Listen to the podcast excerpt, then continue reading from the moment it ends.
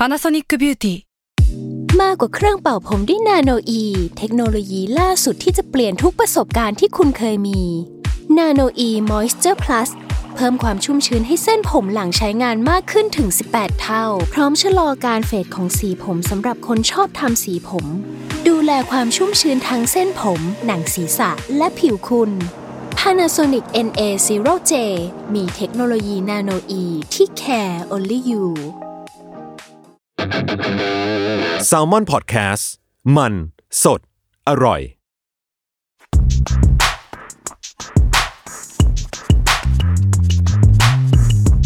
สดีครับขอต้อนรับเข้าสู่ SNEAKER ON SITE PODCAST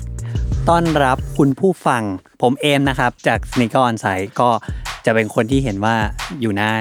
หน้ากล้องซะส่วนใหญ่ส่วนก็จะมีคนหนึ่งที่มาช่วยผมในงานใหญ่ๆอยู่เสมอมาแล้วก็จะเป็นจัดครับก็ครับจัดครับผมก็วันนี้ก็มาอยู่กับเอมครับนี่ครับก็ชื่อก็เป็น Sneaker On Site Podcast เนี่ยครับเราก็คงคุยเรื่องอื่นไปไม่ได้เนาะมันก็ต้องเป็นเรื่องรองเท้าใช่นี่แหละซึ่งวันแรกที่เราจะมาคุยกันเนี้ยเราก็เล็งเห็นแล้วว่าเรากำลังจะพูดถึงเรื่องที่มันง่ายๆใกล้ตัวก่อนใช่ครับก็คือหัวข้อวันนี้คือรองเท้าที่เปลี่ยนโลกนี้นะครับรองเท้าที่เปลี่ยนโลกนี้คืออะไรก่อนหน้านี้วงการสนีกเกอร์มันเกิดขึ้นได้ยังไงเอางี้ต้องไล่ไปก่อนยาวเลยรองเท้าก่อนที่มันจะเป็นรองเท้าสนีกเกอร์หรือรองเท้าผ้าใบเนี่ยก่อนหน้านั้นเนี่ยมันเป็นรองเท้าหนังมาก่อนรองเท้าหนังก็จะทำด้วยพื้นที่เป็นไม้หรือหนังสัตว์ที่หนาและแข็งมากอะไรเงี้ยเดินมันก็จะตอกแตกตอกแตกไปใช่เป็นไม้โขกหินโขกพื้นไปพอบริษัทยางต่างๆเนี่ยเขาเริ่มที่จะเอายางมาทำเป็นพื้นรองเท้าแล้วก็ผลิตรองเท้าเนี่ยมันทำให้รองเท้าพวกนี้เวลาเดินเนี่ยมันจะไม่มีเสียงตอกแตกตอกแตกอยู่แล้วเช่นแบบแวนอะไรเงี้ยมันก็เลยเขาก็เลยใช้ชื่อที่เรียกมันว่าสเนคเกอร์ก็คือรองเท้าย่องไม่มีเสียงเวลาเดินใช่ใช่ใช่ยางก็จะถือว่านับได้ว่าเป็นหนึ่งในอินโนเวชันของโลกใบนี้แล้วกันใช่ซึ่งผมมาจำได้ว่าสมัยก่อนๆเนาะเราจะเคยเห็นผมตามเห็นไปตามคิโน่เนาะเปิดหนังสือรองเท้าดูอ่ะเก่าๆแรกๆก็จะเป็นรองเท้ากู๊ดเยียร์ใช่เวลาเราพูดถึงกู๊ดเยียร์เรานึกถึงยางรถยนต์ใช่ไหมแต่ว่ากู๊ดเยียร์เคยทำรองเท้าซึ่งก็คือรองเท้าพื้นยางเหล่านี้แหละใช่ใช่ซึ่งมันก็กลายมาเป็นแบบรองเท้าอย่างแบบ PF Flyerชาวคนที่สะสมรองเท้าแบบสนีกเกอร์รุ่นใหม่ๆอะไรเงี้ยอาจจะเคยได้ยินบ้างแต่ยังไม่ได้อยู่ในกระแสมากซึ่ง PF Flyer ก็ประมาณว่า Converse Vans อะไรพวกนั้นแหละที่บาจา ที่ใช้พื้นเป็นยางใช่หลายคนไม่รู้ว่าบาจานี่เคยเป็นรองเท้า NBA เลยนะหรอใช่คุณไม่รู้เหรอผมเนี่ยแหละไม่รู้ คือมันเคยเป็นรองเท้าของทีมบุลเลตอะแต่ผมจำได้บุลเลตมันคือเมืองอะไรนะวอชิงตันบุลเลตใช่วอชิงตันบุลเลตซึ่งเหมือนกับมันเคยแบบ endorse ให้กับทีมวอชิงตันบุลเลตใช่ก็พอจากยางอะมันก็มี evolution ขึ้นมาอีกคือยางเนี่ยมันเริ่มถูกเอาเข้าไปใช้ในรองเท้าผ้าใบที่อยู่บนคอร์ดที่ยิ่งใหญ่ก็คือคอร์ดบาสคอร์ดพื้นปาเก้ใช่เพราะนอกจากที่มันจะดูดซับแรงกระแทกได้ดีกว่าไม้ต้องคิดว่าเป็นไม้นะมันยังไม่ทำให้เกิดรอยบนพื้นปาเก้เหล่านั้นที่แพงๆมันก็เกิดวิวัฒนาการมาเป็นโฟมเขาเล่นต่อมันก็มีการเคลื่อนไหวของโลกไปในแบบนั้นพอเรามีอะไรที่ดีกว่าเราก็จะลืมมันเก่าไปแล้วเราก็จะไม่กลับไปสู่อันเก่าหรอกถ้ามันไม่ได้ไอ้นี่จริงๆทีนี้ก็เราก็เลยคิดว่าเรามีรองเท้าอยู่ประมาณ 3-4 รุ่นที่เราคิดว่าทั้งเราเองเนี่ยก็รู้สึกเหมือนกันว่ามันคือรองเท้าที่เปลี่ยนโลกแล้วเราคิดว่าคนผู้ฟังของเราเนี่ยก็น่าจะเห็นด้วยว่ารองเท้าใน 3-4 คู่เนี่ยเปลี่ยนโลกจริงๆใช่ครับก็เริ่มจากผมก่อนเลยแล้วกันเนาะผมก็จะยกโมเดลในอดีตขึ้นมานะครับพูดถึง2รุ่นด้วยกันนะครับที่คู่แรกก่อนก็คือ Air Maxนะครับ Nike Air Max ใช่ Nike Air Max เนี่ย ถ้าเราจะบรีฟคร่าวๆว่ามันยิ่งใหญ่ยังไงผมก็รู้สึกว่ามันกลายเป็นเทรดมาร์คสำคัญของ Nike ไปเลยเนอะเพราะว่าช่วงที่รองเท้ายังไม่บูมเท่านี้เนาะช่วงแบบหลายปีก่อนหน้านี้เวลาใครมาปรึกษาว่าอยากได้ Nike Air จังเลยถูกมั้ยรุ่นไหนเหรอมันเยอะมากคือแต่ว่าทุกคนรู้จักว่า Nike มันต้อง Air สิใช่มั้ยมันยิ่งใหญ่มากคือเวลามีคนมาพูดอย่างนี้กับเราเนี่ยเราจะนึกตัวเลขในหัวได้มันมีอย่างน้อย300รุ่นนะปัจจุบันนะที่ซื้อได้อ่ะโอเคซึ่งความยิ่งใหญ่ของมันเนี่ยมันก็ต้องคงต้องไล่ไปในจุดกำเนิดเนาะผู้ออกแบบก็คือ Tinker Hatfield ผู้ออกแบบ Nike Air Max 1ใช่คือ Tinker Hatfield ซึ่งณวันนี้เนี่ยเขาก็กลายเป็นปูชนียบุคคลของวงการรองเท้าในโลกนี้ไปแล้วในโลกนี้ใช่นะครับTinker Hatfield เนี่ยพื้นเพเราเป็นเด็กเรียน Architect ใช่แล้วก็มาเริ่มออกแบบรองเท้าเพราะว่าใกล้ชิดกับเจ้าของบริษัทเนาะอันนี้ก็ละไว้ละกันนะครับแต่ว่าสิ่งที่มันสำคัญก็คือ Air Max 1เนี่ยคือได้แรงบันดาลใจมาจากเซ็นเตอร์ปอมปิดูที่ฝรั่งเศสใช่ซึ่งไอ้เซ็นเตอร์เนี้ยแนวคิดของมันคือการโชว์เครื่องในให้ออกมาอยู่ข้างนอกพวกท่อต่างๆอะไรต่างๆเนี้ยเขามันโชว์มาข้างนอกหมดเลยใช่ผมเคยไปตอนเรียนผมได้ไปพอดีแล้วผมก็คิดว่าเฮ้ยเซ็นเตอร์ปอมปิดูยังไงเราก็ต้องไปตอนนั้นยังไม่ได้ลิงก์กับ Air Max มากรู้อยู่แต่ว่าไม่ได้อินมากตอนนั้นไม่มี Air Max Day ด้วยซ้ำแล้วก็ไปมันก็จะเป็นย่านเหมือนแบบ Center Point ผมไม่รู้ผมเข้าใจถูกหรือเปล่านะแต่ แต่มันจะเป็นแบบมันก็คือยุโรปเขาก็จะอนุรักษ์ตึกเก่าๆไว้ได้ดีมากไม่ว่าจะเมืองไหนก็แล้วประเทศไหนก็แล้วแต่ตอนนั้นมันก็จะมีแบบคนเต็มไปหมดแบบมานั่งมันยังเป็นช่วงที่มันยังไม่หนาวมากอ่ะทุกคนก็จะออกมารับแดดน้ำพุคุยการปิกนิกอะไรเงี้ยตรงนั้นมันก็จะเป็นย่านที่แบบเห็นตึกสวยๆเต็มไปหมดเลยที่เป็นตึกเก่าๆอยู่ดีๆก็มีอีตึกเนี้ยน่าเกลียดร้านนี้เพราะท่านนี้เลยโผล่ขึ้นมาใหญ่มากอยู่ตรงกลางเลยนะอยู่ตรงกลางตรงนั้นเลยซึ่งถ้าตอนนั้นที่ผมไปผมไม่รู้ตอนนี้เป็นอย่างนั้นยังเราเปิด Google Map แล้วตอนนั้นหาร้านรองเท้าใช่ป่ะปักไว้ปรากฏว่าร้านรองเท้าเนี่ยอยู่ติดอยู่ใกล้ๆเซ็นเตอร์เอาไปดูแทบหมดเลยแล้วรองเท้าใหญ่ๆอ่ะเพราะฉะนั้นมันก็เหมือนมีความแบบเฮ้ยมันตั้งใจป่ะวะที่จะมาอยู่ตรงนี้อะไรอย่างเงี้ยเขาต้องคิดแล้วดิใช่ไหมเป็นไอคอนิกเพลสเนาะใช่ไซส์อะไรอย่างเงี้ยก็อยู่ตรงนั้นอยู่ตรงข้ามกันเลยนั่นแหละครับซึ่งไอเดียของการโชว์เครื่องในเนี่ยมันก็ทำให้เป็นครั้งแรกในโลกเลยมั้ง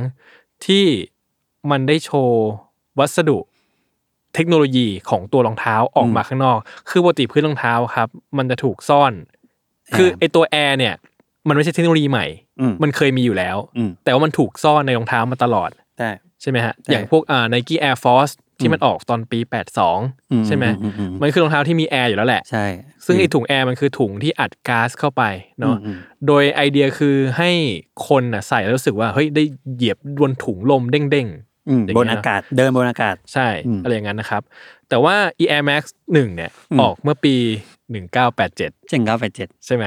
1987ครั้งเนี้ยเขาได้โชว์ได้บากตรงพื้นข้างๆไว้อะให้มันเป็นรูที่เห็นแบบทะลุเข้าไปว่าเป็นถุงแอร์อยู่ข้างในอะครับ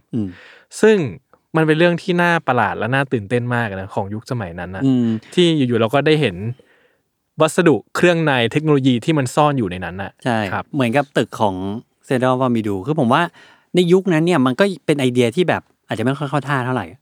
ว่าแบบยูจะเอาอะไรข้างในน่าเกลียดมาให้คอน sumer ดูได้ยังไงซึ่ง Tinker เองเนี่ยเขาทำรองเท้าคู่เนี้ยเขาก็ต้องไปทะเลาะกับฝั่ง marketing ของ Nike เหมือนกันเขาเป็นฝั่งออกแบบใช่ไหมเขาจะบอกได้ว่าอะไรคือสวยอะไรคือดีฝั่ง marketing จะเป็นคนบอกว่าอะไรฉันจะยอมให้มันขายได้ที่ฉันไว้ใจว่ามันน่าจะขายได้นะออกไปอีท่านี้อะไรเงี้ยก็มีเรื่องราวว่า Tinker ก็ไปทะเลาะกันชนะมาลองปรากฏว่า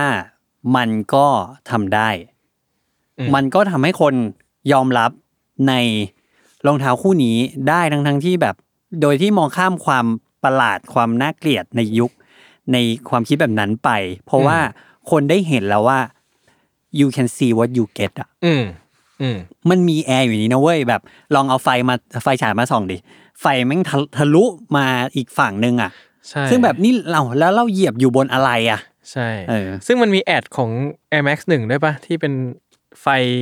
ส่องซิลูเอตออกมาใช่แรกใช่นะครับก็คิดว่าหาเสิร์ชหาได้เนอะ Air Max 1 Advertising ขึ้นเลยเลยใช่เนาะซึ่งไอ อันนี้มันก็เป็นถือเป็นจุดเริ่มต้นของตำนาน Air Max เนอะคือผมว่ามันก็สำหรับผมนะผมรู้สึกว่าถ้ามองยุคนี้ก็ยังรู้สึกว่ามันน่าตื่นเต้นอยู่อะไม่แน่ใจยุคนั้นคนเขาจะคิดยังไงอะแต่คิดว่าสิ่งที่มันสำคัญมากคือไอ้ความทะเยอทะยานในการทำให้ถุงแอร์มันใหญ่ขึ้นทีนี้ไอ้ถุงแอร์แรกๆครับมันจะใหญ่มากไม่ได้เนาะเพราะว่ารองเท้าหรือเทคโนโลยีต่างๆอ่ะมันก็ต้องการขึ้นรูปให้มันมั่นคงอยู่ตัวได้อะไรได้ใช่อะไรเงี้ยฮะซึ่งไอ้การทำให้ใหญ่ขึ้นเนี่ยมันไม่ใช่โปรเซสที่ง่ายมันต้องผ่านการทดลองผ่านกระบวนการทางวิทยาการต่างๆจนมันจะสามารถใหญ่ขึ้นไปเรื่อยๆได้แล้วมันให้ความมั่นคงคงทนได้ด้วยนะครับ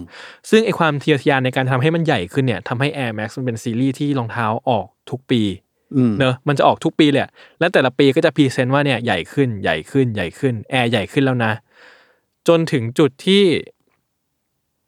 แอร์มันเริ่มครึ่งเท้าแอร์มันเริ่มเต็มเท้าแล้วนึกออกไหมคือเทคโนโลยีมันมีอายุยาวนานมากผมจำว่าเมื่อปี 2000 เองป่ะที่ Air Max 360น่ะ 2,000 เท่าไหร่ประมาณนั้นประมาณ 2,000 ต้นๆเนอะคือเทคโนโลยีที่เกิดน่ะ1987เนี่ยฮะมันเพิ่งมาสักเซสเป็นแอร์เต็มผืนเต็มใบให้เราได้เนี่ยก็เมื่อปี 2000 ต้นๆเองอ่ะซึ่งมันใช้เวลาการเดินทางของมันยาวมากเลยเนาะเป็น10กว่าปีใช่แล้วในฐานะคนที่ถ้าเกิดว่า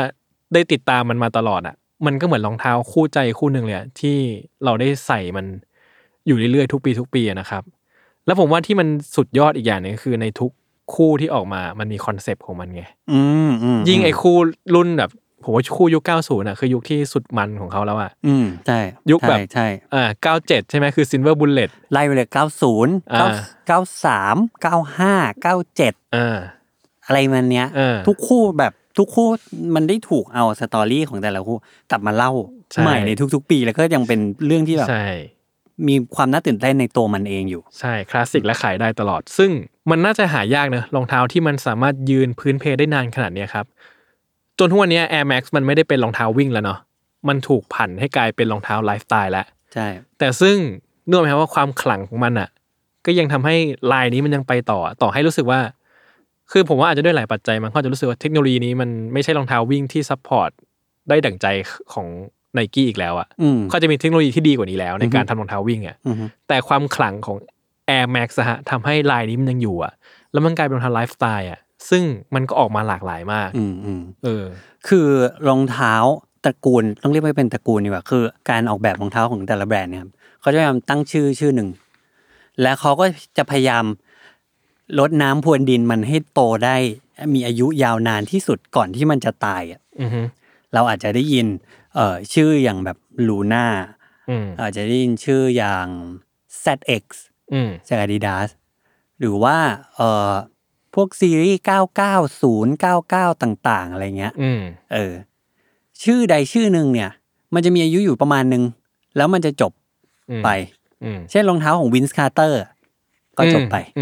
รองเท้าของโคบี้ก็น่าจะจบแล้วรองเท้าของนักกีฬาคนอื่นๆอย่างเช่นรองเท้าของเบ็คแฮมเงี้ยมันก็ไม่ใช่รุ่นใหม่ๆที่เด็กๆจะรอแล้วแหละเขาคงรอรองเท้าเนย์มาร์มากกว่าถูกไหมแต่ใน Nike เนี่ยมีรองเท้าไม่เกินผมคิดว่าไม่เกิน5รุ่น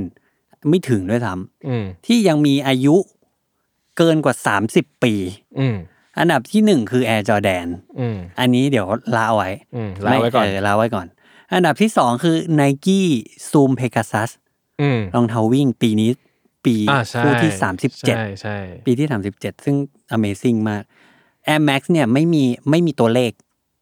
แต่มันยังไม่จบใช่ๆรุ่นหลังๆมันกลายเป็นออกเป็นรุ่นเฉพาะของมันไปเนอะอย่าง270 720อะไรเงี้ยไม่ได้นับเลขแหละใช่ไม่นับเลขแล้วแต่ว่าชื่อเลขเป็นชื่อรุ่นใหม่ของมันไปเลยใช่ผมว่าเรื่องของเรื่องคือเทคโนโลยีเนี่ยถือว่าเก่ามากแล้วนะโคตรเก่าเลยแบบ30ปีอ่ะขนาด BlackBerry อ่ะมันยังไม่อยู่แล้วเลยโทรศัพท์ฟลิปโฟนอ่ะโทรศัพท์พับอ่ะก็เหมือนพยายามจะกลับมาอะไรเงี้ย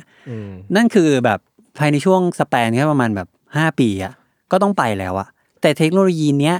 อยู่ได้30ปีแล้วก็ยังไปอีกอ่ะเนี่ยอันนี้คือแบบมันพิสูจน์ความเจ๋งของมันได้ซึ่งผมอ่ะมี Air Max 2017อยู่คู่นึงนะที่คุณชอบแซวผมอ่ะ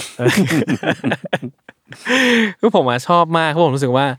คือ2000ไอ้ตัว Air Max 2017เป็นตัวที่แอร์มันก็เต็มผืนแล้วแหละแล้วก็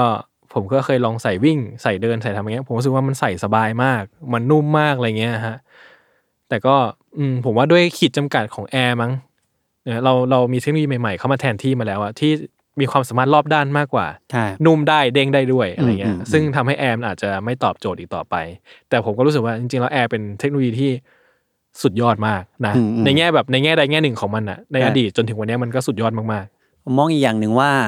Nike Air เนี่ยหรือ Air Max ก็แล้วแต่เนี่ยมันเปลี่ยนโลกของรองเท้าไปด้วยเหมือนกันพอ Nike บอกว่าในยุคนั้นเนี่ยผมให้ข้อมูลอีกนิดนึงคือก่อนที่ Air Max จะดังเนี่ยรองเท้าที่ดังคือ Reebok รุ่นจำชื่อไม่ได้แต่เป็นรองเท้าสำหรับแอโรบิกผมนึกออกแต่ผมนึกชื่อรุ่นไม่ออกเหมือนกันซึ่งมันก็ยังขายอยู่นะทุกวันนี้แต่ว่ามันไม่เคยถูกเล่าสตอรี่ดีๆว่ามันคือแอโรบิกซึ่งตอนนั้นแอโรบิกอ่ะเป็นอัตติงในอเมริกาทุกคนลุกขึ้นมาเต้นแอโรบิกเหมือนทุกคนลุกขึ้นมาออกกำลังกายตามพี่เบเบ้อะไรเงี้ยแต่อยู่ๆ Nike ก็ทำให้รองเท้าวิ่งกลายเป็นแบบเรื่องน่าตื่นเต้นมันทำให้หลายแบรนด์เนี่ยต้องคัมอัพวิดเทคโนโลยีของตัวเองบ้างที่มาสู้กับแอร์มันก็จะเกิด Soft Cell Soft Cell เป็นของ Adidas เป็นโฟมที่นุ่มกว่าซึ่ง Soft Cell เนี่ยสังเกตว่าเราแทบไม่เคยได้ยินคำนี้เลยจาก Adidas เขาก็หาอันอื่นมา Torsion อะไรไป Asics ก็ต้องใช้เจลมาสู้อะไรเงี้ยผมเคยดูวิดีโอ Presentation ของเจลอ่ะผมว่ามันน่าตื่นเต้นเหมือนกันนะที่ไปทิ้งไข่ลงมาจากสูงๆ อ่ะแล้วก็ไข่ไม่เป็นไรไข่ไม่แตกใช่ซึ่งทุกวันนี้ก็ยังพยายามสร้างวิดีโอแบบนั้นอยู่ ไม่ว่าจะแบรนด์ไหน อะไรอย่างนั้นคือมันทำให้เห็นว่าถ้าแบรนด์อื่นไม่คัมอัพวิดอะไรบางอย่างอ่ะทุกคนเนี่ยจะไปซื้อ Air Max กันหมดแล้วนะเพราะว่าถ้ายูบอกว่ายูมีแค่โฟมอ่ะซึ่งโฟมมันอาจจะเป็นแบบ EVA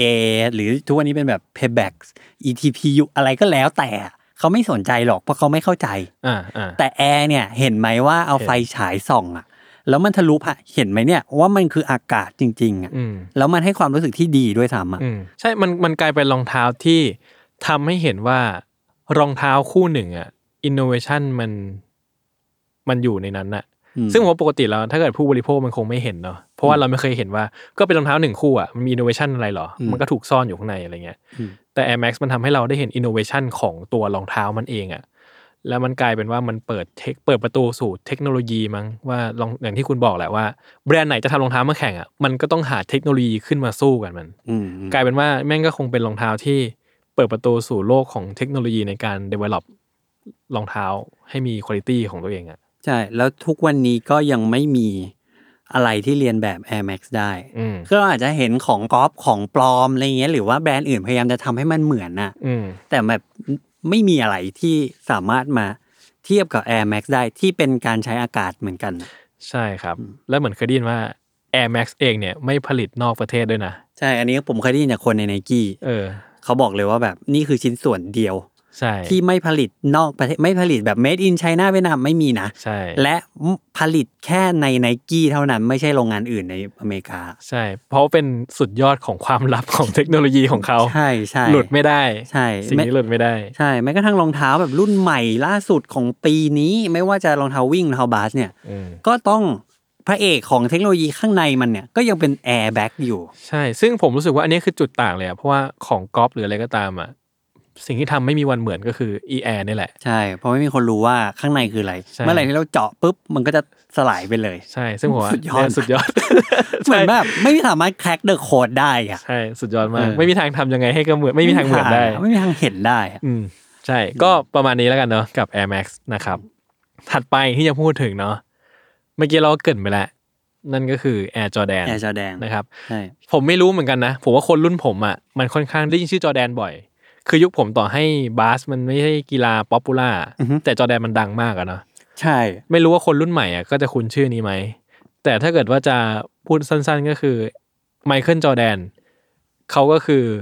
โกดของเราโกดในที่คือ greatest of all time ใช่ไหมเขาคือก็อดพระเจ้าของบาสเกตบอลนะครับซึ่งถ้าเกิดว่าใครไม่รู้ว่าเขาเป็นพระเจ้ายังไงก็สามารถเสิร์ชไฮไลท์ดูได้หรือไปดูเอาเต็มๆเลยไปดู The Last Dance The Last Dance ใน Netflix ใช่ไม่รู้ตอนนี้เขาเอาออกยังยังอยู่ใช่ป่ะแต่ว่าถ้าเราสามารถดู The Last Dance ได้จบเนี่ยมันจะไม่เหลือคำถามอะไรในหัวแล้วว่าคนเนี้ยยิ่งใหญ่แค่ไหนคือผมว่าดูจบก็อยากได้รองเท้าแล้วแหละใช่สุดยอดมากนะครับแต่ทีนี้จุดเริ่มต้นของ Air Jordan คือ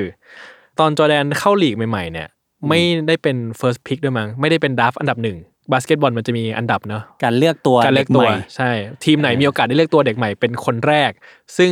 โดยมากแล้วคนแรกมันจะเป็นตัวที่แบบซูเปอร์สตาร์ดาวรุ่งมันควรจะเป็นอย่างนั้นแหละใช่มันควรจะเป็นอย่างนั้นซึ่งจอร์แดนไม่ใช่ first pick ด้วยไม่ใช่ first draft นะครับก็เป็นคนเก่งคนนึงแต่ยังไม่ได้แบบสุดยอดจนทุกคนต้องตื่นตะลึงนะในยุคนั้นนะแล้วก็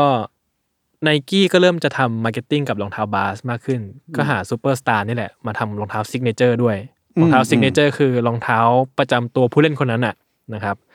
ก็เลยเล็งจอร์แดนไว้ซึ่งจอร์แดนตอนแรกไม่อยากอยู่กับ Nike ด้วยซ้ำอยากไป Adidas ใช่ถ้าเราจะสปอย The Last Dance อีกนิดนึงก็คือเขาก็อยากไป Adidas แต่ว่าทั้งนี้ทั้งนั้นเนี่ยเอเจนต์เขาตอนแรกก็จะเขาบอกว่าไม่ควรพาไป Converseตอนนั้น Converse มี Magic Johnson มี Larry Bird อยู่แล้วซึ่งเป็นราชาของยุคนั้นเขาบอกว่าถ้าอยู่ไปอ่ะอยู่ก็เป็นเด็กลูกน้องอ่ะใช่อยู่จะเอา Converse หรออยู่ไป Nike สิ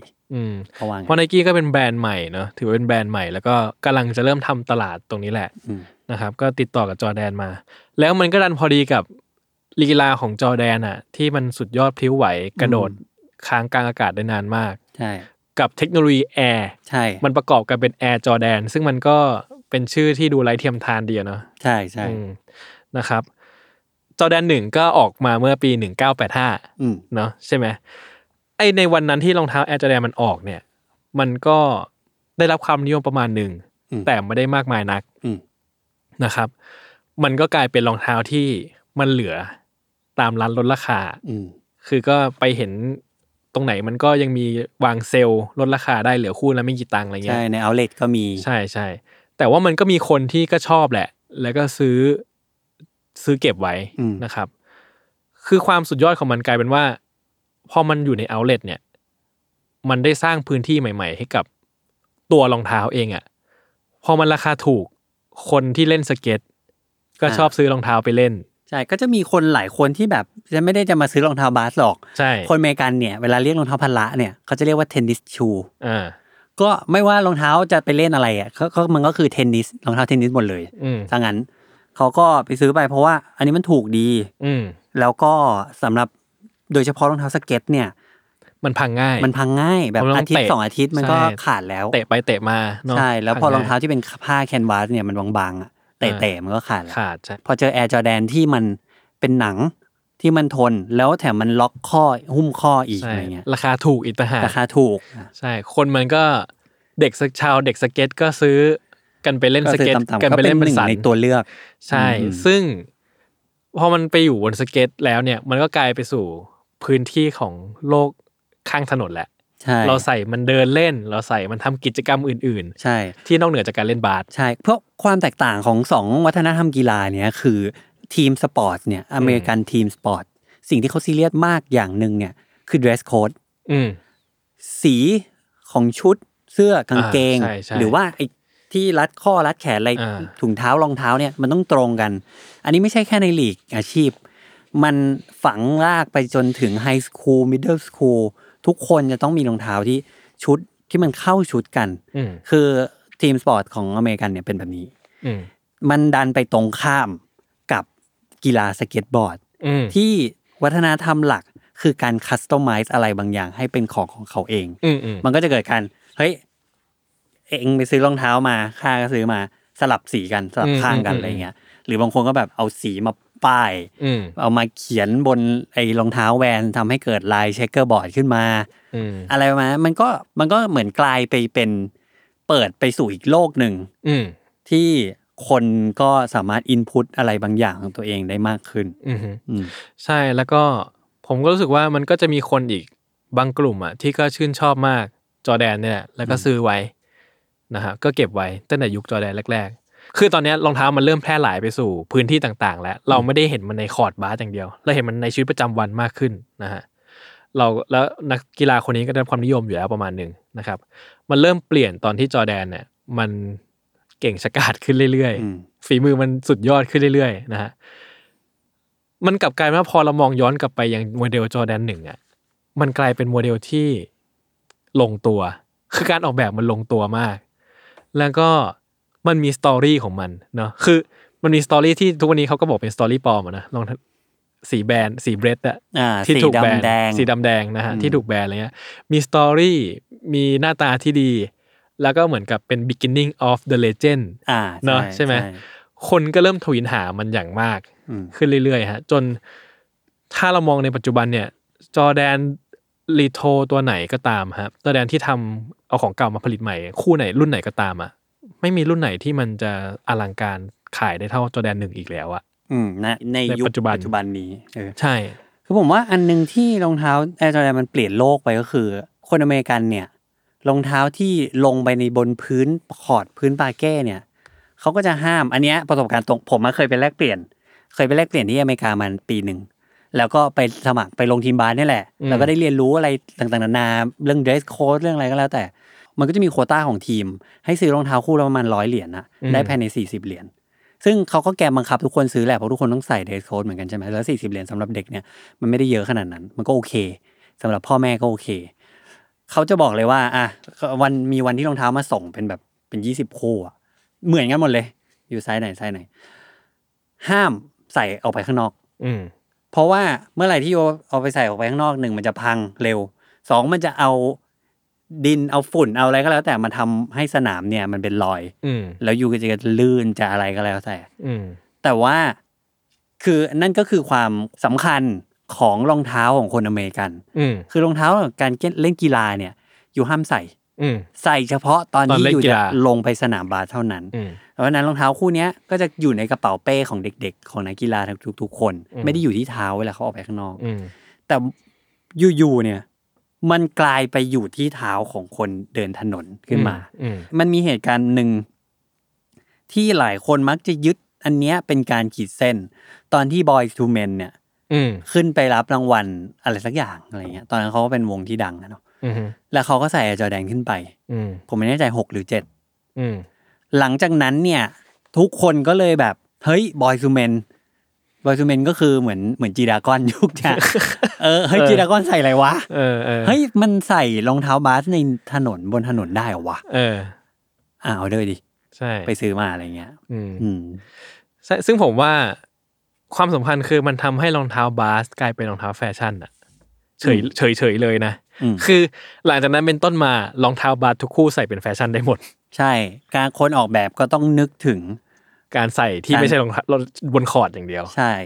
พอมีเวอร์ชั่นที่เป็นสำหรับนักกีฬาแล้วก็ต้องมีเวอร์ชั่นสำหรับออนสตรีทเหมือนกันใช่อะไรอย่างเงี้ยซึ่งผมว่ามันเป็น impact ที่ใหญ่มากเหมือนกับว่าพวก culture ของการแต่งตัวในต่างประเทศนะครับมันก็ develop มาหลายแบบอ่ะเนอะและจนที่คนผิวดำคนผิวสีกีฬาแล้วก็การแต่งตัวเนี่ยมันเมิร์จกันอ่ะมันก็มีอิทธิพลจาก Air Jordan มาเป็นส่วนหนึ่งในนั้นด้วยอ่ะใช่แล้วก็กลายเป็นว่าหลังจากนั้นรองเท้าบาสก็คือรองเท้าแฟชั่นหมดเลยใช่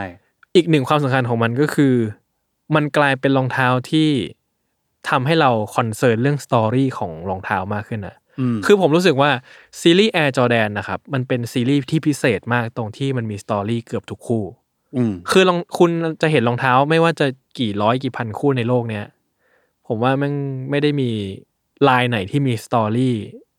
สุดมันเท่า Air Jordan อ่ะใช่ไหมAir Jordan 1มีอะไร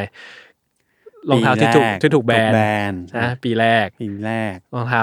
2แต่คู่ที่2อ่ะไม่ค่อยดัง2คือ Made in Italy เป็นรองเท้าบาสรองเท้ากีฬาที่ควรจะ Made in เวียดนามเกาหลีไชน่ามา Made in Italy ซึ่งรุ่นเนี้ยถือว่าดับมากๆเพราะเหตุผลหลักๆ1คือจอร์แดนไม่ได้ลงเล่นจอร์แดนเจ็บใช่ไม่ได้ใส่ไม่ได้เห็นว่าจอร์แดนใส่คู่นี้ลงสนามแล้วเก่งขนาดไหนอะไรเงี้ยใช่มันก็ทำให้เป็นตัวที่ไม่ค่อยดังเท่าไหร่ซึ่งก็กลายเป็นเหตุผลว่าพอสตอรี่ที่จอร์แดนมีกับมันน่ะน้อยใช่รองเท้าก็ไม่ค่อยนิยมใช่จนทุกวันเนี้ยไอ้จอร์แดน2 ก็ไม่ได้เป็นที่นิยมขนาดนั้นใช่แล้วมันก็จะมีคู่แบบคู่นี้ได้แชมป์ครั้งแรกคู่นี้ป่วยแล้วเล่นใช่ฟูลเกมคู่นี้คัมแบ็กจากรีไทร์ใช่คู่นี้ยิงลูก last shot ชนะคว้าชัยของอาชีพอะไรไปอะไรเงี้ยใช่ซึ่งผมว่าไอ้สตอรี่เหล่านี้ทำให้รองเท้าของจอร์แดนอ่ะมันอู้หูอู้หาอลังการและราคามันสูงมากเลยอ่ะพวกสีที่มันตรงตามนั้นนะเนาะตามที่จอร์แดนใส่เล่นจริงๆใช่แล้วกันว่าผมว่ามันทำให้โลกนี้มันคอนเซิร์นเรื่องสตอรี่กับรองเท้าเยอะขึ้นอ่ะเพราะซีรีส์เนี้ยใช่คือไมเคิลจอร์แดนก็เป็นบุคคลที่ทำให้โลกหมุนนะไปในทิศทางใดทิศทางหนึ่งด้วยตัวเขาเองเพราะฉะนั้นสิ่งที่เขาทำอะไรที่เขาจับเนี่ยมันก็จะมีความหมายไปแบบนั้นด้วยซึ่งอันเนี้ยเป็นต่อให้เราจะคิดว่าเฮ้ยมันแล้วถ้ารองเท้าที่จอร์แดนไม่ได้ใส่ล่ะทุกวันนี้นะครับ Air Jordan ก็ยังออกรุ่นใหม่ๆอยู่ทุกๆปีเนี้ยล่าสุดเราเห็นรูปของ Air Jordan 35แล้วใช่35ปีอ่ะใช่35ปีโดยที่รุ่นใหม่ๆหลังจากที่จอร์แดนเลิกเล่นไปนานแล้วเนี่ยสิ่งหนึ่งที่เวลาเขาเปิดตัวเนี่ยทุกคนจะคาดหวังก็คือ innovation ใช่ๆในบรรดา Nike Basketball ทั้งหมดทั้งมวลเนี่ยรองเท้าที่จะมี innovation หรือเทคโนโลยีอัดแน่นที่สุดเนี่ยคือ Air Jordan ตัวใหม่ของปีนั้นๆใช่ผมว่า Nike เขามีความวางกลยุทธ์เนี้ยให้มันเกิดความศักดิ์สิทธิ์ต่อไปนักบาสที่สมมุติเป็นนักบาสยุคใหม่ที่ไม่ได้สนใจเรื่องรองเท้าเลยอย่างเงี้ยแต่อยู่ๆได้ลองใส่ Air Jordan อยากจะมีรองเท้าบาสแกรนๆสักคู่นึงใช่ก็ต้องAir Jordan เพราะฉะนั้นมันก็จะสปาร์คคำถามอยู่หลายอย่างว่า Air Jordan 3ล่ะ Air Jordan 4ล่ะ Air Jordan 7ตอนนั้นมันเกิดอะไรขึ้นหรอเราอาจจะเกิดไม่ทันอะไรเงี้ยพอย้อนกลับไปมันก็จะเห็นเรื่องนั้นเองซึ่งสุดยอดเนาะการที่รักษาเลกาซีของมันเองอ่ะมันจริงๆมันเหมือน Air Max เลยนะที่ว่าตั้งแต่รุ่นแรกจนถึงรุ่นปัจจุบันอ่ะมันยาวนานมากใช่แล้วมันไม่จบง่ายๆใช่แล้วมันก็แข็งแรงมากแล้วผมว่าโหยจอร์แดนนี่มันสุดคือผมจอร์แดนรุ่นหลังๆผมก็ซื้อใส่เล่นบาสเหมือนกันแล้วก็พบว่ามันก็มีถูกใจบ้างไม่ถูกใจบ้างนะแต่ก็ตื่นเต้นในเทคโนโลยีที่มันใช่นำเสนออยู่ตลอดมันก็จะเหมือนงานเปิดตัวโทรศัพท์อ่ะแต่ของ Apple ของ Samsung ที่เรารอที่จะดูว่ามันจะมีอะไรอะไรเงี้ยแล้วมันก็ให้ความรู้สึกแบบนั้นกับคนใส่จริงๆนะว่าแบบปีนี้มันจะเป็นยังไงวะอย่าง33มาฟาสต์ฟิตใช่มั้ยที่ดึงกรึกๆๆแล้วก็รัดแน่นเองไม่ต้องผูกเชือกใช่34คือรองเท้าที่มีรูตรงกลางมีรูที่พื้นตรงกลางอ่ะมันแบบเฮ้ยทำไมถึงมีรูที่พื้นตรงกลางได้ใช่งงมากนะครับก็สำหรับผมแล้วผมรู้สึกว่าถ้าหากโลกนี้ไม่มีจอร์แดนและรองเท้าลาย Air Jordan อ่ะนะวงการรองเท้าในโลกเนี้ยก็จะไม่ได้มีหน้าตาแบบที่เราเห็นอย่างทุกวันเนี้ยมากเลยใช่ครับผมประมาณนี้ครับกับ2คู่ที่เลือกมา2รุ่นที่เลือกมา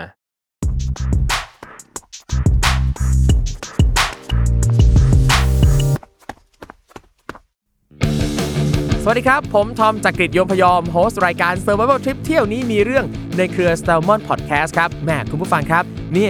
พูดไปก็จะหาว่าโฆษณาแต่นี่คือรายการผมเองครับอยากจะชวนทุกคนมาฟังกันครับผมรายการ Survival Trip เที่ยวนี้มีเรื่องพอดแคสต์ที่จะพาไปพูดคุยกับผู้ประสบภัยทางการท่องเที่ยวครับถึงแม้ว่าเรื่องนั้นนะครับอาจจะทำให้ทริปหมดสนุกแต่ว่าก็ได้เรื่องจุกๆกลับมาเล่าสู่กันฟังไอ้ยะใครที่กำลังจะวางแผนไปเที่ยวนะครับนี่มาเลยมาฟังกันเลยครับเผื่อจับพลัดจับผลูเจอเหตุไม่คาดฝันเกิดขึ้นกับคุณจะได้ทำตัวถูกครับติดตามได้เลยครับทุกวันพฤหัสบดีทุกช่องทางของ SALMON PODCAST ครับ Survival Trip เที่ยวนี้มีเรื่องกับทอม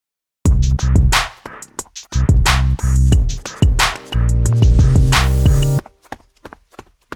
อมของผมเป็นอีก2คู่ซึ่งเราจะพาทุกคนมาสู่ยุคปัจจุบันเมื่อกี้อาจจะเป็นรุ่นที่เกิดขึ้นไปแล้วเราอาจจะทันบ้างไม่ทันบ้างสำหรับบางคนสำหรับผู้ฟังคู่นี้ยังไงก็ต้องทันคู่แรกของยุคนี้ที่มันเปลี่ยนโลกไปเลยนั่นก็คือ Ultra Boost ของ Adidas เมื่อกี้เราพูดไปแล้วว่าเทคโนโลยี Air Max เนี่ยมันน่าตื่นเต้นขนาดไหนคนรู้สึกว่าเหยียบอยู่บนอากาศอะไรเงี้ยผ่านไปสักประมาณ10กว่าปีกับ20ปี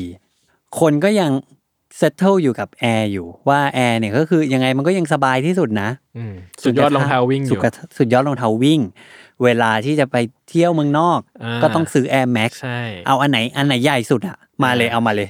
ยังไงก็ใส่สบายจนกระทั่งวันหนึ่งมีรองเท้าที่ใช้โฟมที่ชื่อว่า Boost แล้วมีชื่อนำหน้าว่า Ultra Boost ก็คือแบบโคตร Boost ลองสิพอทุกคนเหยียบเข้าไปหน้าร้านหน้าช็อปปุ๊บเนี่ยมันให้ความรู้สึกที่แบบอะไรวะเนี่ยทำไมจะไม่เสียตังค์วะมันอะไรมันอะไรวะมันแบบนี่คือพื้นรองเท้าหรอใช่มันนุ่มในขนาดนี้เองหรอแบบเอ้าแล้ว Air Max ที่เขาว่าดีอ่ะไอ้อีเด็กใหม่นี้คือใครวะเขาเคลมว่าเขาคือ best running shoe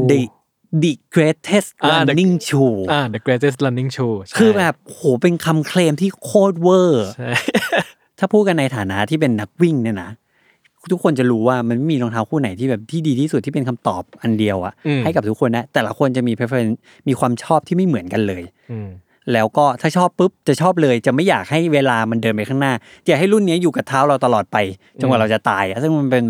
นไปไม่ได้อะเพราะฉะนั้นไอ้ The Greatest Running Shoe นี่มันโคตรเวอร์แต่สิ่งที่มันเวอร์กว่านั้นคือมันเข้าไปอยู่ในเท้าของทุกคนเลยไม่ว่าจะนักวิ่งไม่วิ่งอะไรก็แล้วแต่สิ่งที่มันมาเบรกข้อจำกัดอะไรทั้งหมดในตลาดของโลกใบนี้หรือแม้กระทั่งเอาเมืองไทยก่อนก็ได้ง่ายๆเลยคือราคาในช่วงที่เราจะบูทออกเนี่ยผมเป็นพนักงานพาร์ทไทม์อยู่ที่รองเท้าวิ่งผมก็จะรู้ว่าคนซื้อเนี่ยมักจะเข้ามาแบบอยากได้รองเท้าชมพู่ค่ะอยากได้รองเท้าพลอยโดมค่ะที่ใส่อ่ะซึ่งมันจะไม่พ้น Air Max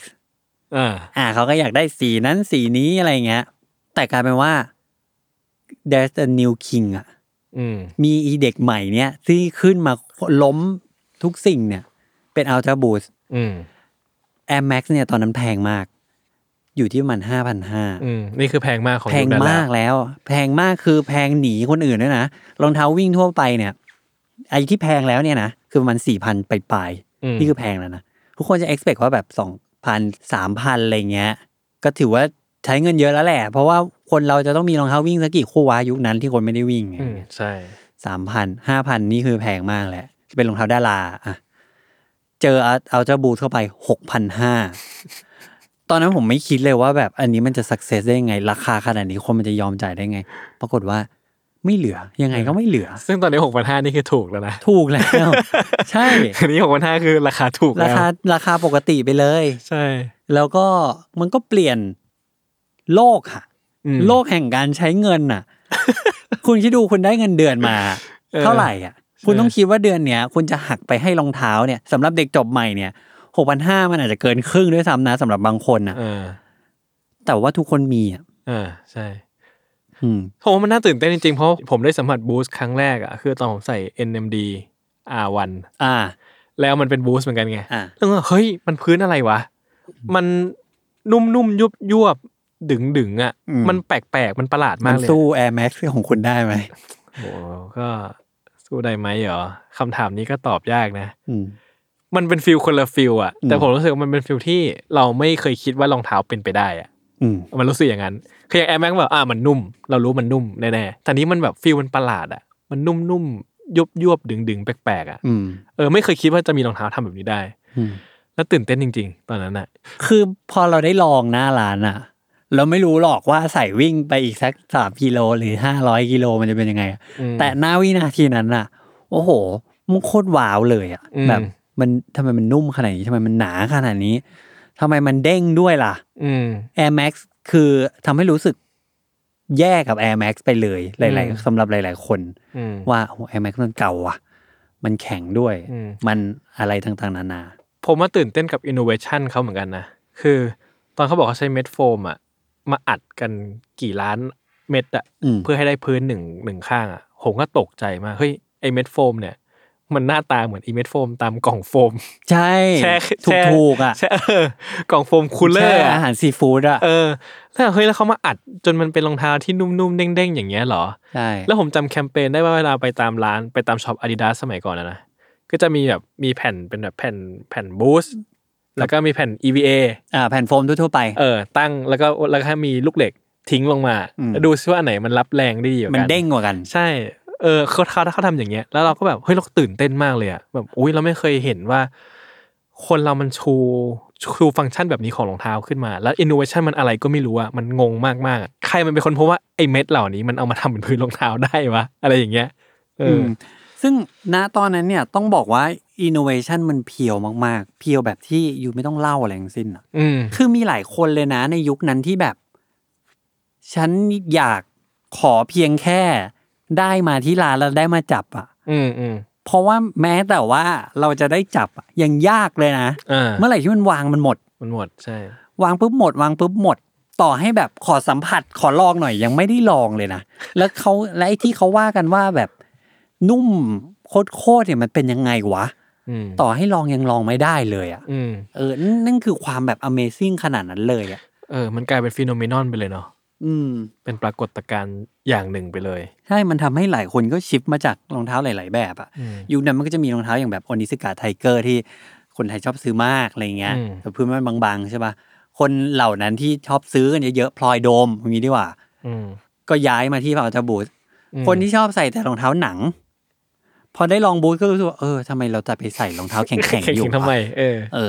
ก็ใส่Boostก็ใส่Adidas Boostไปก็เป็นอันนึงที่ทำให้คนรู้สึกว่าฉันพร้อมที่จะลงทุนประมาณเนี้ยกับความรู้สึกนี้อ่ะทุกวันนี้คนมาถามผมว่าซื้อรองเท้าอะไรดีอ่ะก็ยังมีช้อยส์เป็นบูสต์อยู่เหมือนกันนะใช่คือถ้าเป็นหลายปีก่อนอ่ะผมก็คงแนะนำบูสต์อยู่เรื่อยๆเพราะผมว่ามันเวิร์กสุดยอดแต่เดี๋ยวนี้ผมมีเทคโนโลยีใหม่ในใจแล้วผมก็จะแนะนำไปอันอื่นแทนแต่ก็ยังถือว่ามันสุดยอดแล้วผมว่ามันกลายเป็น Air Max ของ Adidas อ่ะใช่มันกลายเป็น represent แบรนด์ของ Adidas ไปแล้วอะแล้วมันก็จะเป็นตำนานที่น่าจะอยู่ไปอีกนานอะเพราะเราก็เห็นว่ามันมี improvement เรื่อยๆในทุกปีที่มันออกมาใหม่เนาะใช่ๆมันไม่ใช่แค่เทคโนโลยีที่ทำให้คนรู้สึกถึงการใช้งานอะมันยังมีเรื่องอื่นๆอีกแบบคานเย่เอาไปใส่ทำให้สีที่คานเย่ใส่กลายเป็นแพงขายหมดใช่แพงขายหมดไม่พอเอาไปขายอัพราคากันอีกไปรีเซลกันอีกอะไรเงี้ยแล้วก็กลายเป็นเรื่องราวของมันเองว่าแบบเฮ้ยแทนที่รองเท้าเนี้ยจะถูกนักกีฬาผู้ซึ่งชนะรางวัลมาทั้งหมด 8,000 รางวัลอะไรเงี้ยใส่กลับกลายเป็นนักร้องคนหนึ่งอ่ะใส่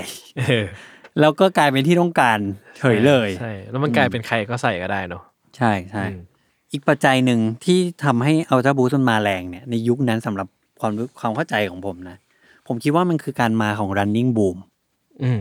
คือคนไทยเนี่ยก็เริ่มที่จะแตะต้องกีฬาวิ่งมากขึ้นไม่กลัวกีฬาวิ่งเพราะว่าหลายคนก็จะกลัวว่าการวิ่งเนี่ยมันเหนื่อยนะมันคือการทำซ้ำๆเดิมเนี่ยไปเป็นแบบหลายพันหลายหมื่นก้าวอ่ะมันไม่เห็นจะมีความสนุกตรงไหนเลยมันไม่มีการแพ้ชนะอะไรไม่มีการแบบชุดลูกลงห่วงเตะบอลเข้าโกผมมันเป็นคนอย่างนี้ผมวิ่งไม่ค่อยได้ผมรู้สึกว่ามันไม่เร้าใจผมมากพอตอนที่เริ่มวิ่งก็คิดแบบนั้นเหมือนกันซึ่งผมก็คิดแบบนั้นเหมือนกันแต่ว่าพอคนเริ่มแบบมีทูที่ดีแล้วเนี่ยเอาเจ้าบูสอ่ะเขาบอกว่ามันเฮ้ยมันนิ่มดีว่ะเราซื้อมาเพราะมันนิ่มดีอะไรเงี้ยแล้วก็โอ้โหชอบมากนุ่มมากเฮ้ยพอใส่ไปใส่มารู้สึกก็ไปเจออ่านแอดว่าเฮ้ยมันเป็น greatest running shoe นี่ว่ะเฮ้ยเรากำลังเปลืองตังค์อยู่หรือเปล่างั้นก็เราไปวิ่งดีกว่าเนาะใช่มันก็ทำให้คนเนี่ยเบรกตัวเองออกมาวิ่งเหมือนกันนะแบบไม่ต้องนับหรอกว่าสักกี่กิโลอะไรเงี้ยแต่การแค่ได้เขาก็ว่ากันว่าคนที่ออกมาวิ่งก็คือชนะแล้วแหละการได้วิ่ง 1-2-3 กิโลหลายๆวันติดต่อกันเนี่ยมันก็คือการออกกำลังกายมันก็คือการสร้างสุขภาพแหละทำให้คนเปิดโลกของคนสู่รองเท้าวิ่งมากขึ้นจากประกายตรงนั้นที่มันถูกสปาร์คขึ้นมาเนี่ยเรามาจนถึงทุกวันเนี่ยเมืองไทยเนี่ยเป็นเมืองแห่งนักวิ่งยอดเป็นเมืองแห่งนักวิ่งไม่ได้เป็นเมืองแห่งรองเท้าวิ่งใช่ทำให้มันเป็นอีกคู่หนึ่งที่ผมจะพูดว่าเป็นรองเท้าที่เปลี่ยนโลกคู่สุดท้ายของวันนี้นั่นก็คือ Nike Alphafly หรือจะ Vaporfly ก็ได้แต่ว่า Alphafly มันเป็นเครือเดียวกันใช่แต่ว่าอันที่เปลี่ยนโลกจริงๆเปลี่ยนโลกอย่างแบบวัดผลได้เนี่ยคือ Alphaflyถามว่าอันไหนที่วัดผลได้นั่นคือการทุบสถิติการวิ่งมาราธอนระยะ 42.195 กิโลเมตรเนี่ยโดยมนุษย์คนหนึ่งที่สามารถในที่สุดก็วิ่งได้เร็วกว่า2ชั่วโมงนั่นคืออิเลกคิปโชเก้ก็คือไมเคิลจอร์แดนอะของการวิ่งใช่เขาก็ว่ากันว่าต่อให้เขาจะเพิ่งมีชื่อในยุคนี้ก็แล้วแต่ เขาก็ว่ากันแล้วว่าลีคูเซเก้เนี่ยเป็น the greatest of all time คือนักวิ่งเนี่ยมันก็จะมีผัดเปลี่ยนกันมาบ้างคนนี้ได้แชมป์ไมเคิลจอห์นสันได้แชมป์สตีฟพรีฟอนเทนเป็นแบบนักวิ่งดาวรุ่งอะไรเงี้ยอะไรก็แล้วแต่แต่ว่าทุกคนนะตอนนี้เหมือนจะเริ่มเข้าใจกันแล้วว่าคลิปโชเก้เนี่ยคือ the greatest of all time เพราะฉะนั้นรองเท้าที่คลิปโชเก้ใส่เพื่อทำลายสถิติ2ชั่วโมงของมนุษย์เนี่ยมีนักอะไรสักนักหนึ่ง เขาเขียนไว้ว่าถ้ามนุษย์คนไหนเนี่ยที่วิ่งระยะมาราธอนต่ำกว่า2ชั่วโมงเนี่ยคนนั้นเนี่ยจะตายเป็นการ์ตูนญี่ปุ่นนะใช่มันเป็นการ์ตูนมากเลยนะแต่ว่านี่คือคำที่แบบมีความศักดิ์สิทธิ์ประมาณนึงเลยนะปรากฏว่าคลิปโชเก้ก็เบรกตรงนั้นได้แล้วมันก็ทำให้เกิดเป็นอะไรเรื่องใหญ่ว่าคือคุณต้องคิดก่อนว่ากีฬาวิ่งเนี่ยเป็นกีฬาที่แบบเรา mostly เนี่ยส่วนใหญ่เราแข่งกับตัวเองมันไม่ค่อยมีเราไม่ค่อยมีทีมที่เชียร์หรอกใช่ๆเราก็ต้องแค่ไปข้างหน้าเอาชนะความอ่อนล้าเหนื่อยแรงของตัวเองต่อไปเรื่อยๆใช่แล้วก็ไม่ได้มีการเชียร์นักกีฬาวิ่งมากมายเท่ากับกีฬาอื่นๆเช่นแบบเอาง่ายๆผมนับถือใจคนเชียร์ลิเวอร์พูลอ่ะที่แต่เขาต้องรอกันกี่สิบปีอ่ะกว่าจะได้แชมป์เขาก็ยังเชียร์อยู่อย่างนั้นอ่ะซึ่งนักวิ่งการดูกีฬาวิ่งมันไม่ได้เป็นมากขนาดนั้นทั่วโลกขนาดนั้นน่ะแต่ว่าทำให้คนที่เด็กๆที่อยากเป็นเหมือนเบ็คแฮมอยากเป็นเหมือนไมเคิลจอร์แดนอยากเป็นเหมือนโคบีไบรอันเนี่ยมันไม่มีเด็กคนไหนที่อยากเป็นเหมือนนักวิ่งคนใดคนหนึ่งอาจจะมีแต่เป็นส่วนน้อยเราแทบไม่รู้จักนักวิ่งเลยด้วยซ้ำไปมั้งใช่เราแทบไม่รู้จักชื่อเขาเลยปกติแล้วอะเนาะมันเป็นกีฬาที่รับแลประมาณนึงอะรับแลใช่เราไม่ค่อยรู้จักนี้แต่ทุกวันนี้ทุกคนที่ซื้อ Alphafly Vaporfly เนี่ยมีความหวังว่าเราจะเข้าใกล้คลิปโชเก้หรือเดอะโกสคนเนี้ยขึ้นไปอีกเพราะเราเห็นแล้วว่าเขาเบรกลิมิตอะไรบางอย่างให้กับมนุษย์ได้ถ้าเราย้อนแท็กกลับไปแล้วเนี่ยต้นกำเนิดของ Vaporfly เนี่ยมันคือ Vaporfly ในช่วงประมาณ4ปีเนี่ย Vaporfly เป็นรองเท้าที่ตีกรอบความคิดรองเท้าวิ่งเร็วระยะไกลไปหมดเลยในทางตรงกันข้ามด้วยนะไม่ได้ตีกรอบเฉยๆตีแบบตีสวนซะหมดเลยอ่ะรองเท้าวิ่งระยะไกลวิ่งเร็วเนี่ยต้องบางต้องเบาต้องแข็งแล้วก็ต้องแบบโคตรที่จะเล็กจ้อยอ่ะเพื่อที่จะเอาสิ่งที่ไม่จำเป็นออกให้หมดเวลฟลายสวนทางหมดเลยหนาที่สุดนุ่มที่สุดไม่แข็งใช่มันนุ่มมากเลยนะมันนุ่มแบบโอ้โหงงไปเลยอ่ะใช่แล้วยังใส่อะไรก็ไม่รู้อ่ะที่เรียกว่าคาร์บอนไฟเบอร์เข้าไปข้างในนั้นอีกเป็นหลักการใหม่ที่เบรกทุกอย่างทุกคนงงมากแต่กลายเป็นว่าถูกพิสูจน์แล้วว่าเป็นแชมป์ใช่ผมจำได้เลยอีรุ่นเวเปอร์ไฟเนี่ยขายเมื่อไหร่ก็หมดลามมาถึงรุ่นหลังๆอะเวเปอร์อะไรก็ตามอะขายก็หมดใช่จนทุกวันนี้ก็มันก็จะมี Instagram ไอ้เขาหนึ่งที่ชื่อ Vaporfly Worldwide เขาเป็นคนฮ่องกงเขาอยู่ที่อังกฤษเขาเคยมาถามผมว่าเอ้ยยูเป็นคนไทยใช่ปะยูดูนี้ให้หน่อยดีหลังบ้านไออะเขาก็แคปสแตทหลังบ้านมาเขาบอกว่าเนี่ย 30% แฟนของไอเนี่ยคือไทยแลนด์คือแบบ what the deal อ่ะมันเกิดอะไรขึ้นหรอบอกว่าผมว่าหัวล้ออะไรบอกว่าอยู่รู้ไหมว่าแบบต่อให้เรามี Vaporfly ขายมา3รุ่น3ปีแล้วเนี่ยประเทศประเทศอื่นเขาก็เริ่มซื้อในช็อปได้ไม่ต้องแย่งแล้วประเทศไทยยังต้องแย่งกันอยู่ทุกวันนี้ใช่เป็นรุ่นที่จะขายทีมต้องถามหรอกมากี่คู่อ่ะใช่ยังไงก็ไม่พอใช่ยังไงก็ขาดไม่มีเหลือทุกวันนี้มันเริ่มบ้างแหละแต่ก็ยังไม่ง่ายยังไม่ถือว่าง่ายใช่คือเริ่มไปช้าหน่อยก็ยังได้แต่ยังไม่ถึงว่าเหลือๆขนาดนั้นใช่นี่ก็เป็นสิ่งที่เราคิดว่าเป็นรองเท้า4คู่นี้แหละที่เปลี่ยนโลกทั้งในยุคที่ผ่านมาแล้วก็ยุคปัจจุบันแล้วก็ยุคของเราด้วยใช่เป็นรองเท้าที่ได้ขับเคลื่อนให้วงการสนีกเกอร์ได้เข้าไปสู่มิติใหม่ๆได้เห็นว่ารองเท้ามันเป็นอะไรได้บ้างมากกว่าที่เราจะเคยคิดกันเองได้อะเนาะใช่มากกว่าที่เป็นสิ่งที่เราใส่แล้วก็อยู่ใต้เท้าเราใช่เดินไปทำงานไปอะไรมันมากกว่านั้นมันมากกว่านั้นครับผมก็วันนี้เนื้อหาน่าจะประมาณเท่านี้กันเนาะก็คงต้องลากันตั้งแต่ตรงนี้ครับก็เดี๋ยวมาพบกับ SNEAKER ON SITE PODCAST ก็จะมีเอมผมเนี่ยกับจัสได้ทุกวันจันทร์ทุกช่องทางของ SALMON PODCAST แล้วมาลุ้นว่าตอนต่อไป